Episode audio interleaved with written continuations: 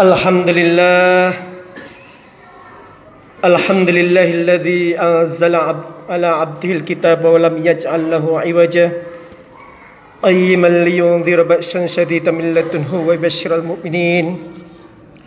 الذين يعملون الصالحات أن لهم أجرا حسنا. أشهد أن لا إله إلا الله الخالق المأبود. أشهد أن محمدا عبد الصديق المحمود. اللهم صل وسلم وبارك على محمد وعلى آله وأصحابه أجمعين.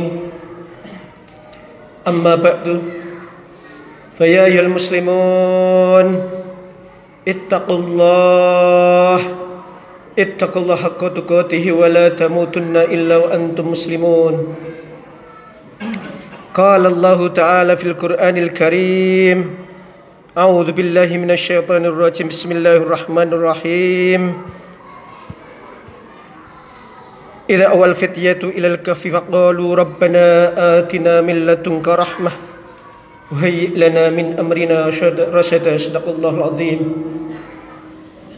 Jemaah Jumat rahimakumullah Sebelumnya marilah kita panjatkan puji syukur kehadirat Allah Subhanahu wa taala.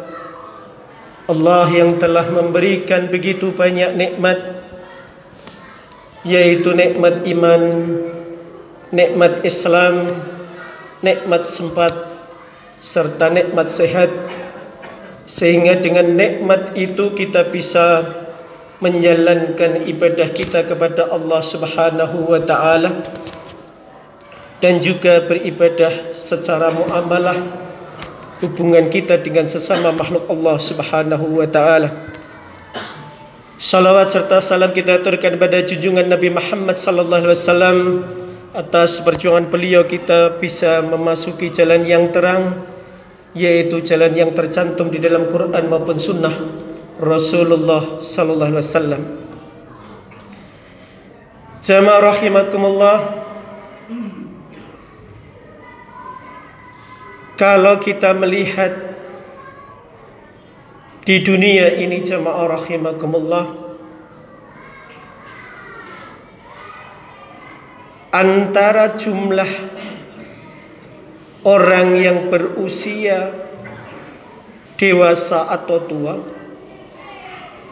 dengan yang anak-anak muda menjalankan ibadah kepada Allah lebih dominan yang usianya usia senja. Ini menjadi keprihatinan kita jamaah rahimakumullah. Bahwa kalau kita melihat sholat subuh umpamanya Jumlah jamaah muda lebih sedikit daripada jumlah usia yang relatif tua. Sementara kalau kita melihat sabda Nabi Muhammad sallallahu alaihi wasallam Nabi Muhammad mengatakan ada tujuh golongan yang akan dilindungi oleh Allah. Dan ketika itu tidak ada perlindungan selain perlindungan dari Allah Subhanahu wa taala Satu di antara tujuh itu Nabi Muhammad mengatakan wasyabun nasya'a fi ibadatillah. Yang artinya wasyabun dan pemuda. Nasya'a dan tumbuh fi ibadatillah di dalam ibadah kepada Allah Justru titik tekan dari hadis Rasulullah sallallahu alaihi wasallam bahwa anak muda yang hidupnya tumbuh di dalam ibadah kepada Allah itu yang akan mendapatkan perlindungan dari Allah Subhanahu wa taala ketika tidak ada perlindungan selain perlindungan Allah Subhanahu wa taala. Maka jamaah rahimakumullah kita sebagai umat Islam kita perlu mempersiapkan Ramadan nanti mestinya banyak anak muda yang ke masjid tadarusan, salat tarwah, dan semua aktivitas Ramadan mestinya lebih dominan anak muda dibandingkan yang sepuh. Karena apa jamaah rahimakumullah? Kiai Haji Ahmad Dahlan, pendiri Muhammadiyah pernah mengatakan, boleh jadi Indonesia akan hilang umat Islam. Tapi tidak mungkin hilang umat Islam di bumi ini. Sokongan dari ketiga sokongan dari tidak adanya umat Islam di Indonesia dimulai dari anak muda yang semakin lama semakin tidak mau berada di masjid. Ini tantangan kita sebagai orang-orang yang berusia lebih dewasa. Bagaimana kita memberikan kesempatan pada anak-anak muda untuk tampil di masjid-masjid kita, di musola-musola kita, di kegiatan-kegiatan keagamaan umat Islam. Kalau kita tidak hati-hati jamaah rahimakumullah, dengan tidak banyaknya anak-anak muda pergi ke masjid dan bangga ke masjid bisa saja seperti yang terjadi di negara-negara barat. Banyak anak muda yang tidak mau ke gereja ke tempat-tempat ibadah termasuk agama-agama selain agama Kristen. Jamaah rahimakumullah.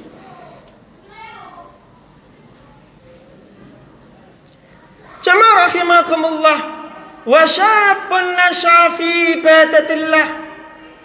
Memang tantangan bagi anak muda untuk mau beribadah kepada Allah ini memang tantangannya lebih berat. Karena yang namanya anak muda lebih banyak nafsunya untuk bersuka cita. Berfoya-foya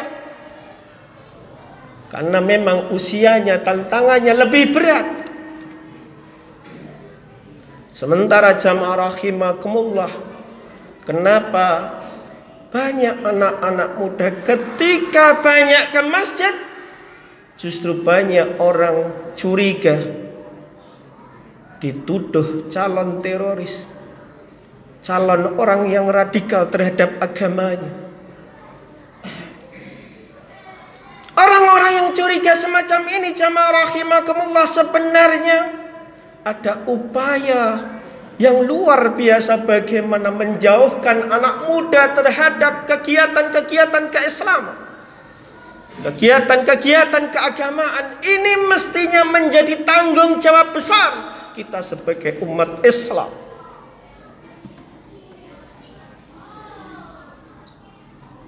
Kalau kita merujuk jamaah rahimakumullah siapa saja anak muda di dalam Al-Quran yang nasya'a fi ibadatillah yang tumbuh di dalam ibadah kepada Allah maka kita melihat di dalam surat Al-Kahfi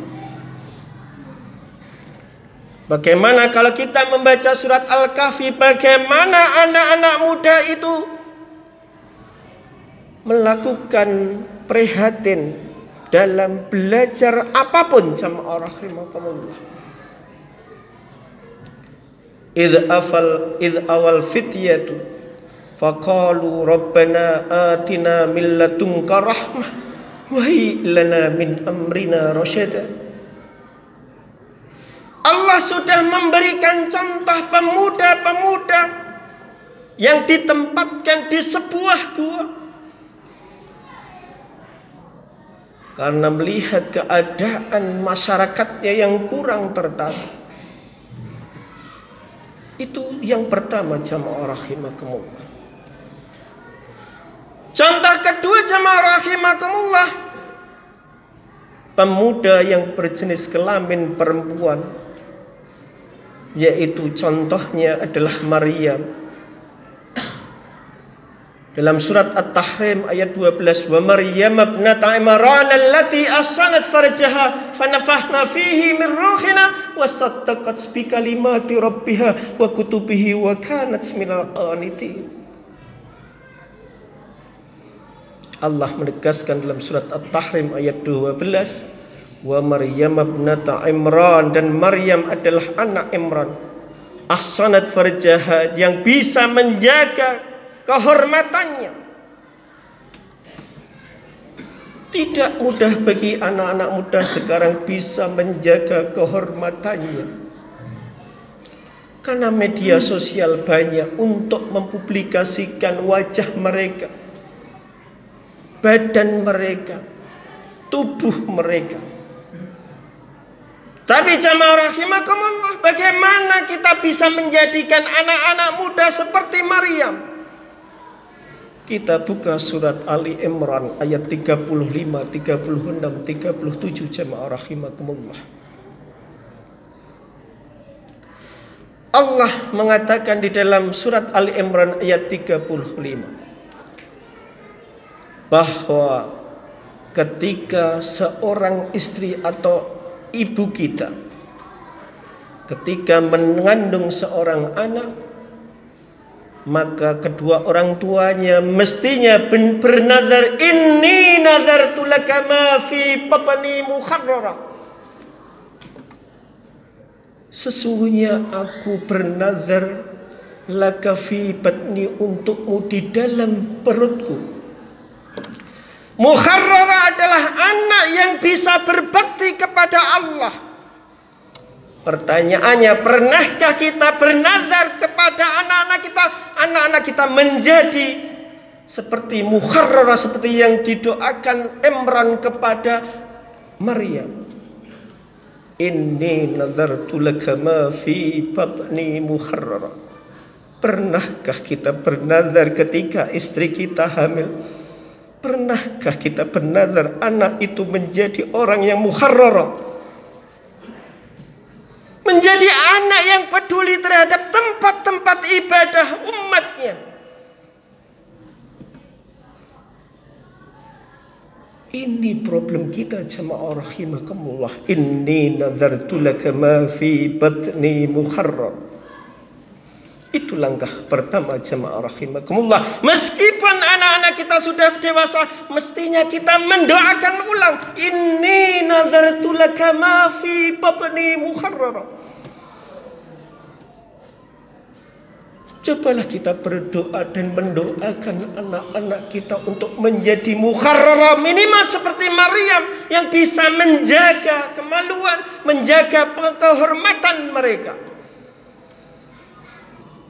Itu yang pertama jemaah rahimakumullah. Yang kedua, Rabbi inni uidzuha bika wa dzurriyyataha minasyaitonir rajim. Yang kedua, apakah kita sebagai orang tua selalu mendoakan anak-anak kita terhindar dari godaan setan yang terkutuk? Inni uidzuha bika wa dzurriyyataha minasyaitonir rajim. Pernahkah kita mendoakan dari kecil sampai mereka dewasa kita mendoakan agar mereka terhindar dari godaan setan. Inni u'idzuha bika wa dzurriyyataha minasyaitonir rajim. Meskipun anak-anak kita sudah menikah, tetap kita sebagai orang tua mendoakan anak-anak kita. Inni u'idzuha bika wa dzurriyyataha minasyaitonir rajim. Karena anak-anak muda sekarang itu godaannya luar biasa. Tidak seperti 20 tahun yang lalu. Godaan dari media massa, media cetak, internet, media sosial itu membarbardir anak-anak muda sehingga mereka lepas dari pantauan Allah. Rabbi inni u'idzuha bika wa minasyaitonir rajim. Itu yang kedua jamaah rahimakumullah. Langkah ketiga, bagaimana menjadikan anak-anak kita itu soleh dan salihah.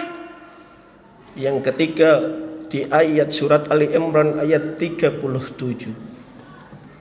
Wa kaffalaha Zakaria yang ketiga jamaah rahimakumullah anak-anak kita kita titipkan pada anak pada orang-orang yang soleh di sekitar kita jamaah rahimakumullah. Maryam dititipkan setelah dididik oleh Imran sendiri kemudian dititipkan kepada Nabi Zakaria. Dan itu adalah perempuan satu-satunya yang diabadikan oleh Allah. Bahkan Nabi Zakaria cemburu atas Maryam karena Maryam diberikan hidangan oleh Allah dari langit jamaah rahimakumullah. Itu karena salihahnya Maryam. Wakafalaha Zakaria. Tidak sekedar dididik di sekolahan, di madrasah, di perguruan tinggi tidak cukup. Jamaah rahimakumullah. Karena kebanyakan guru-guru kita dan orang-orang yang ngajar kadang-kadang teladannya kurang. Jamaah rahimakumullah.